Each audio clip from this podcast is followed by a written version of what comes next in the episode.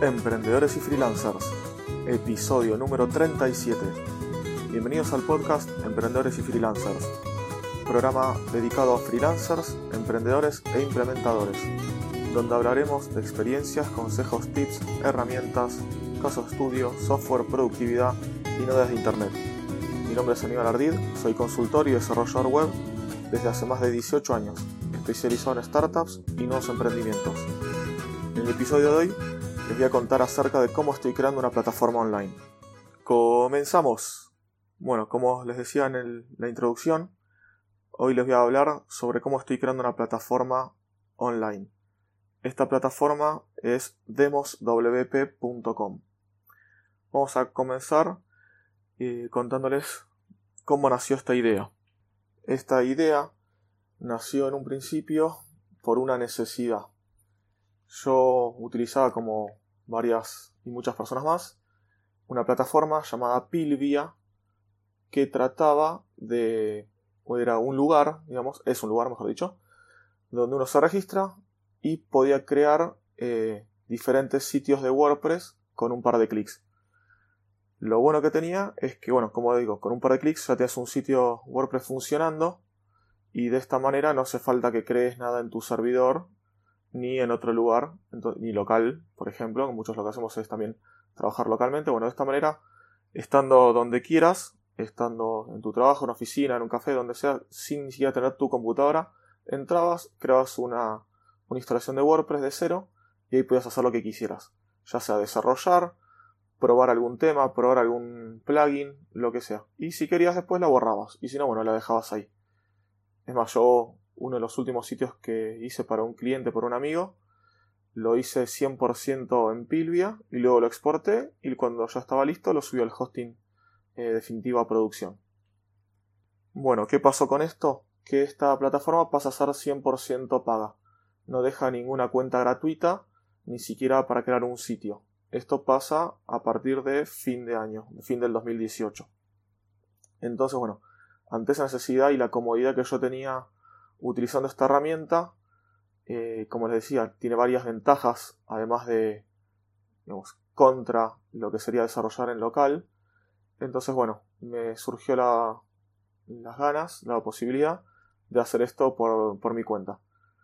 Pero bueno, ¿cómo, ¿cómo, fue el tema, no? Primero, bueno, validar la idea ya la, está validada. Tiene un montón de clientes esta plataforma, hay muchísima gente que la usa. Y bueno, esto ya estaba, digamos, como idea de negocio ya está validado. Lo que yo tenía que, que probar era, bueno, ver si lo podía lograr hacer algo similar. Si lo podía hacer para mí, genial. Si lo podía hacer para después brindarle el servicio a estas más personas, mejor aún todavía y nace una posibilidad de negocio. En ese momento, cuando me surgió esta idea, más o menos hace un mes, comencé a hacer pruebas, a crear diferentes scripts, diferentes códigos para crear on the fly, digamos, o a pedido, ¿sí? crear estas platas, estos sitios. Al principio probé haciéndolo medio a mano, después fui creando con diferentes configuraciones o haciéndolo más personalizable, hasta que, bueno, como decía, en un principio en realidad eran comandos de bash, diferentes scripts eh, escritos en la consola Linux, y después, bueno, fui cambiándolo hasta que, bueno, logré hacer una pequeña página PHP, toda hecha a mano con código desde cero pequeñas clases y pequeños objetos, la fui haciendo. bueno, ahí fue, fue saliendo, fue saliendo, hasta bueno, logré en un servidor mío de pruebas hacer esto. En un principio era un dominio de pruebas que yo tenía y las instalaciones se creaban en subdirectorios. Pero esto no era algo que me gustara del todo, hasta que bueno, entonces agarré, me decidí, compré un dominio, un dominio nuevo, este es de WP, compré por tres años más o menos que estaba de oferta en GoDaddy, en donde conseguí mejor precio. Entonces, bueno, compré el dominio en DigitalOcean, que es donde yo hospedo casi todas mis webs, las, webs personales mías, no hay clientes, las hospedo todas ahí en DigitalOcean. Me creé un servidor nuevo, un droplet nuevo, y ahí, bueno, eh, di de alta el dominio y empecé a hacer las pruebas. Acá sí ya empecé a probar con subdominios, empecé a probar crear los sitios con Let's Encrypt, con SSL, y certificado de seguridad HTTPS. Y bueno, empecé a probar todo y empezó a funcionar.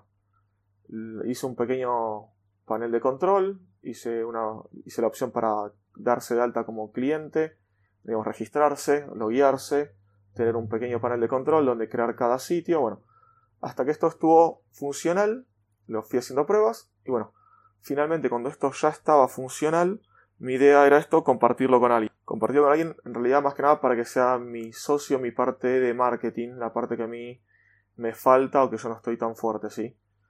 Tampoco yo puedo dedicarme a todo. Entonces, bueno, como esto apunta a ser un proyecto bastante grande, eh, me contacté con Joan Boluda, que es el crack de España de marketing, de creación de startups, negocios, emprendimiento. Bueno, me contacté con él. Yo ya con él en realidad ya estaba en contacto por otras cuestiones. Hicimos un plugin de, WordPress llamado bueno, Ideas Factory que lo estamos terminando. Eh, estuve en contacto también con otros proyectos que bueno, después finalmente no, continuaron. Y bueno, le, propuse entonces mostrarle este proyecto. Ya le mostré algo funcional, como les decía. Eh, le gustó bastante. Le gustó mucho, digamos, el proyecto. Le vio, le vio futuro. Y bueno, ahí que nos asociamos y bueno, empezamos a hacerlo en conjunto esto. Lo bueno, eh, como decía, ya en conjunto, él empezó a, pasarme sus mejoras, sus opiniones, entre los dos eh, estamos armando un backlog cada vez más grande, con diferentes features, diferentes funcionalidades que le vamos a ir agregando, o cosas que iremos cambiando después.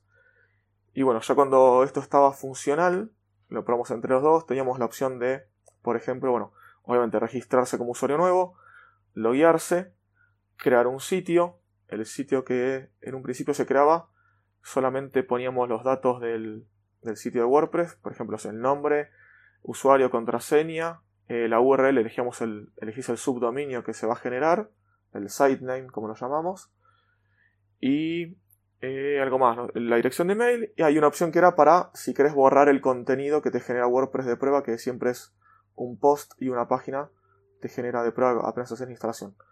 Eso era en un principio. Ponías crear el sitio, bueno, tardaba un ratito, se hacía el proceso de creación del sitio, que en realidad lo que hace eso, eh, el código, digamos, lo que hace es crear una carpeta, un directorio en el servidor, donde descarga WordPress, que en realidad si ya está descargado lo tiene en un cache y no lo vuelve a descargar, lo descomprime, bueno, lo instala, hace toda la instalación, crea la, antes de eso crea la base de datos, crea un usuario de la base de datos, crea un usuario de SFTP, porque damos acceso por SFTP a los usuarios que tienen cada cuenta para cada sitio. Bueno, como decía, eh, luego de hacer la base de datos se instala WordPress y luego de instalar WordPress, bueno, el sitio ya queda eh, configurado. Esto te aparece en el panel de control, en una pequeña tabla. Te dice, bueno, los datos que tenés para acceder a tu sitio tenéis los datos para acceder por SFTP, como os decía antes, con un usuario propio y contraseña propia de cada sitio y un dominio, un host propio de cada uno. Además también los datos del MySQL, usuario y clave diferente para cada sitio. Además también de un acceso por phpMyAdmin, por si usuario no tiene algún soft de MySQL puede entrar directamente por web al phpMyAdmin. Y además de esto, había diferentes botoncitos en esta tabla, ¿no? en la parte de Actions. Tenemos el botón para ver más información, un botoncito para, obviamente, para borrar el sitio. Luego habíamos agregado un botón para eh, clonar el sitio. Esto es bastante interesante porque podemos tener un sitio como si fuera una plantilla creado. Y bueno, luego con un botoncito de clonar, con un simple clic, ya se copia exactamente el sitio a otro subdominio con otros datos de acceso, ¿no? Pero el sitio se copia tal cual como estaba. Y con estas opciones fue como salimos, digamos, a, a producción a contarlo a la gente. Joan, yo lo estuve contando, bueno, por redes sociales, algunos conocidos, para que vayan probando y validando. Y luego Joan en un principio lo contó en el podcast que él tiene de wpradio.es, WordPress Radio. Ahí ya empezamos también a recibir feedbacks y bastantes altas de, de usuarios. Luego esto, eso fue un miércoles, el viernes lo contó también en el podcast que tiene de Así lo hacemos con Alex Martínez Vidal, que luego Alex, el genio, nos hizo un rediseño muy muy lindo de, la, de toda la landing eh, y también el logo, bueno, obviamente. Y eh, bueno, luego que acá ya tenemos bastantes usuarios que se están empezando a, a dar de alta y a generar sitios. Y bueno, estaba funcionando todo bien, teníamos consultas Y también eh, a raíz de feedback de la gente, eh, incluimos un nuevo botoncito en este lapso que era para pausar un sitio. Si por ejemplo tenemos un sitio que estamos eh, generando y bueno, por algo en un momento queremos pausarlo y que no esté visible para el público, en realidad para nadie, hay un botoncito de pausa y también después de play para poder, bueno, pausarlo como les decía. Acá ya en un momento tuve que ampliar el servidor. En un principio era un servidor de nada más que 10 dólares. Tenía una CPU virtual y si no me equivoco en ese momento tenía un giga de RAM o... Sí, me parece que un giga de RAM. O sea, dense cuenta con esos pocos, eh, esas, esas, pocas especificaciones, esas pocas eh, características que tiene el servidor, como digo, una CPU, un giga de RAM, ya había montados más o menos en ese momento, no sé si 300, más o menos 200 y pico, 300 instalaciones de WordPress. Y todas funcionando y varias personas que la probaban al mismo tiempo y demás. Y solamente costaba 10 dólares. Más, bueno, lo que se paga después por backup, que se paga aparte. Así con eso para que tenga una idea. Eh, ahí cuando ya empezó a crecer y ya el consumo empezó a estar medio borderline, estaba bastante a tope todo el tiempo. Bueno, ahí un día a la noche lo apagué un segundito, fueron dos minutos. Lo escalé, lo subí un poco a dos CPU, si me equivoco, y ahí 2 o 4 GB de RAM. Y también se amplió el disco, porque el disco ya también empezaba a tener más. estar más ocupado, ¿no? Bueno, siguió registrándose gente, siguieron dándose alta. Yo hice algunos cambios de seguridad, porque en un principio todo se generaba en el mismo, con el mismo usuario de Apache. Generaba todo, luego eso lo hice generándolo aparte con un cron y diferentes scripts y programas que se corren separado por seguridad. Luego a partir de esto, bueno, hubo un problemita de seguridad que ya les voy a contar en unos minutitos. Y bueno, acá fue siguió creciendo. Luego Joan también lo contó en su podcast que hace diario de marketing online. Ahí obviamente que este es el podcast que tiene muchísimas, muchísimos seguidores y mucha más gente que lo está siguiendo y que, digamos, que tiene mucho más fieles oyentes, por así decirlo. Bueno, hay un pico terrible de, usuarios registrados y de visitas en el sitio. Bueno, siguió creciendo, seguimos bien. Eh, todavía el servidor no lo volvimos a ampliar en cuanto a memoria y a CPU. Pero en cuanto a disco, sí, el disco ya se estaba quedando corto. En ese momento no teníamos límite de, espacio por usuarios. Ahí por el momento lo, limitamos a un giga de espacio en disco por, por sitio, no por usuario, sino por sitio. Entonces, bueno, ahí tomamos la decisión de, decía, de limitarlo a un giga por sitio en un principio. Después veremos si hay o no cuentas pagas. Eso lo cuento también un poquito más adelante. Y eh, bueno, eh, la manera de ampliar acá el, servidor eh, no era viable cada vez que teníamos que ampliarlo, tener que estar apagando el servidor y prenderlo en un par de minutos para hacer un upgrade del servidor. Entonces la otra opción era agregar volúmenes, se llaman en DigitalOcean, que son como agregar discos que se montan en el, en el sistema. De esa manera esos discos sí se pueden agregar o ampliar en caliente. O sea, yo ahora quiero ampliarlo, toco un par de botoncitos y esto se amplía sin ningún problema. Sin demora, sin tener que apagar el servidor y puede escalar cuanto queramos. Entonces ahí bueno, hubo que tuve que cambiar el script y toda la programación porque no estaba preparada para el cambio de disco. Ahí lo hice. Y bueno, se empezaron a registrar nuevos usuarios en ese disco. Y unos cuantos también los cambié yo. Los, que, los sitios que eran más pesados los cambié al nuevo disco. De esa manera, bueno, liberé un poco el espacio del servidor principal. Aparte, igual también ya dentro de poquito lo voy a ampliar. Y bueno, el otro disco empezó a funcionar bien. Ahora, bueno, voy a, vuelvo al tema que he comentado sobre la seguridad. En un principio os decía, el, el script, lo que generaba los sitios, hacía todo, era el usuario principal de Apache, que lo que hacía, bueno, era en el mismo momento que uno ponía a crear el sitio, ahí mismo se ejecutaba unos comandos, se llamaban unas funciones, y eso iba creando el sitio. El problema bueno, que ese usuario tenía acceso a varias funciones del sistema que no debería tener. Entonces, bueno, ahí tuve que cambiar, eh, hacer un script separado, con otro usuario, obviamente un usuario que tenga permisos, al usuario Apache se le quitaron esos permisos y el proceso, bueno, se hace mediante cron, un cron que corre cada 10-15 segundos. Entonces el usuario en realidad no se da cuenta que eso está corriendo por detrás. Uno crea el sitio y el sitio dice, bueno, que aguardes, eh, hay un, como un cambio de estado en la, base de datos donde tengo todos los sitios. Que bueno, obviamente un estado es el que está como en espera de ser creado. Cuando se está creando cambia también de vuelta el estado para que no se vuelva a crear dos veces mientras está creando el sitio. Y bueno, luego cuando ya está ready, ya está listo, ahí tiene un estado final. Entonces, bueno, esto ya se creaba, como les digo, eh, por seguridad en otro proceso. Pero esto nos dimos cuenta unos días después que por este problemita y por esta inseguridad que, estaba planteada en el código, varios sitios habían eh, sido creados o habían sido afectados por malware. Malware es una especie de virus, código inyectado, código que se sube a estos sitios para realizar diferentes cosas malignas, ya sea enviar spam, eh, minar eh, Bitcoin o usarlo para saltar a otros sitios e ir infectando otros sitios. Bueno, esto afectó a bastantes sitios y bueno, acá había que... Eh, esto resurgió porque un usuario nos mandó un mail diciendo que tenía malware, luego otro más, bueno, ahí ya vimos y empezamos a investigar que eran varios sitios los que, estaba, los que estaban infectados. Acá lo que hice, bueno, en un principio fue bloquear el acceso de, por URL a estos sitios para que no sigan infectándose y no sigan atacándolos o sea, les di de baja el virtual host de Apache para que estos sitios no tengan acceso, pero quedó abierto el, acceso por FTP y por MySQL. Entonces, bueno, a los usuarios que me iban escribiendo, en un principio les recomendaba que si podía se bajen lo que necesiten por, eh, por FTP o por en PHP MyAdmins, hagan un backup o lo que quieran, y si podían, lo borren y lo creen de vuelta al sitio. Eso era lo mejor en realidad en cuanto a seguridad lo que los sitios creados nuevos, eh, ninguno tenía problemas.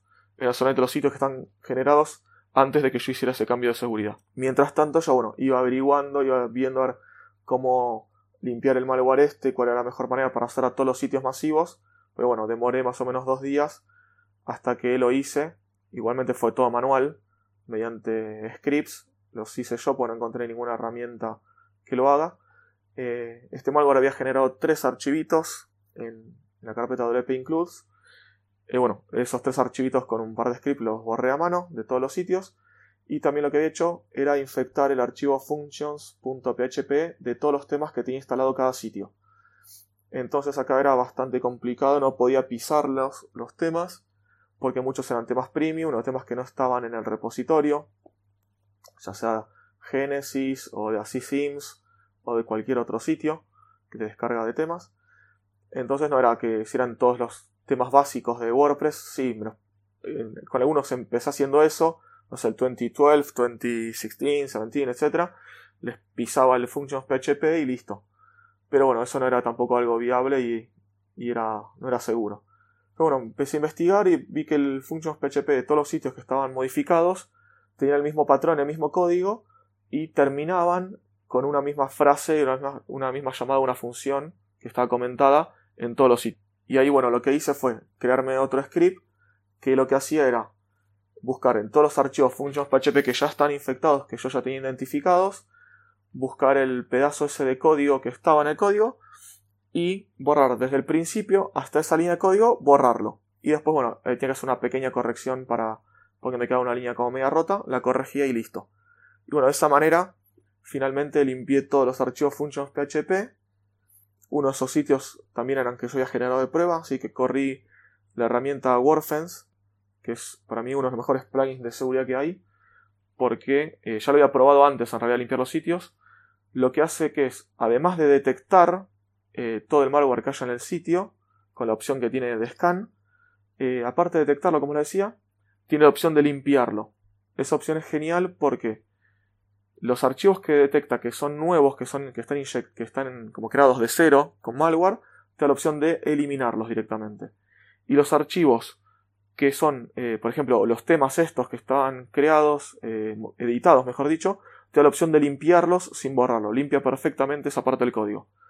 Pero bueno, este plugin no se puede usar masivo para todos los sitios y como eran más de, no sé, unos cuantos sitios que había que borrar, era imposible ingresar uno por uno, instalar el plugin y correr la mano.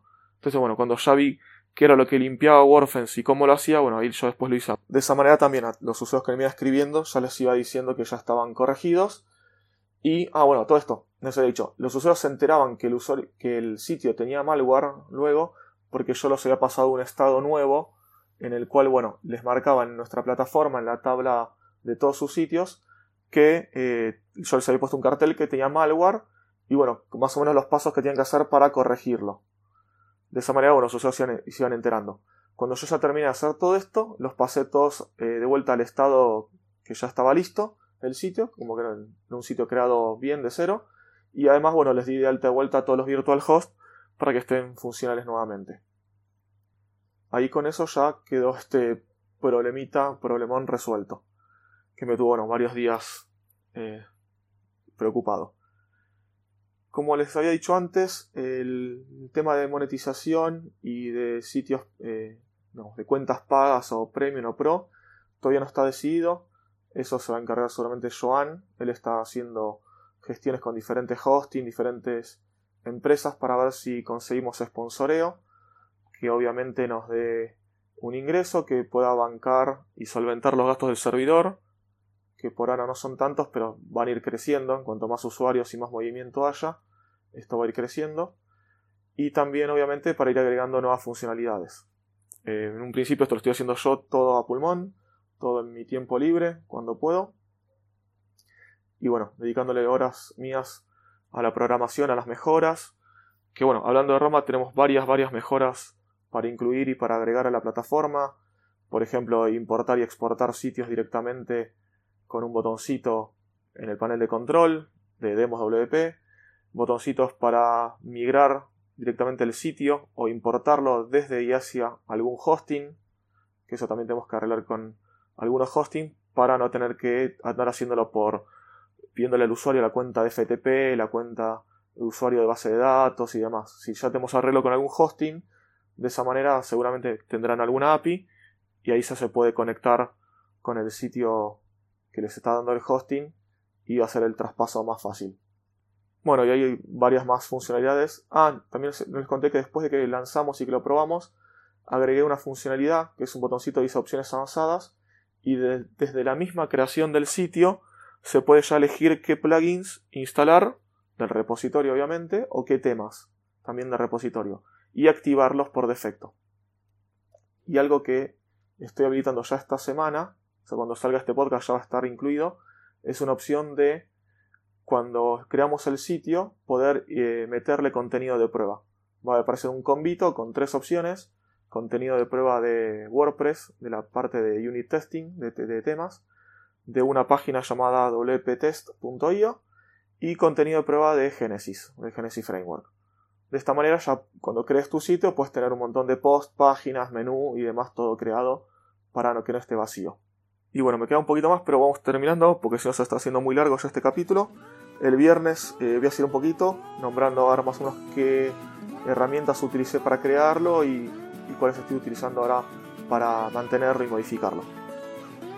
Y así, bueno, llegamos al final de este episodio. Les pido como siempre que por favor manden cualquier consulta, duda, sugerencia por correo electrónico, por la parte de contacto de mi página web ardid.com.ar o también, bueno, si se registran en demoswp.com tienen un botoncito también de contacto. Y finalmente, si les pareció de interés este episodio, les pido que lo compartan con algún conocido, amigo o en las redes sociales. Y si pueden también que le den me gusta, estrellitas, corazoncito en la plataforma de podcasting que estén escuchando y también se suscriban para así ya les llegue y se descarguen los episodios nuevos cada vez que lancemos uno. Que lance uno. No voy a hablar en plural. Bueno, muchas gracias por escucharme y te espero el próximo viernes con un nuevo episodio de Freelance Tips.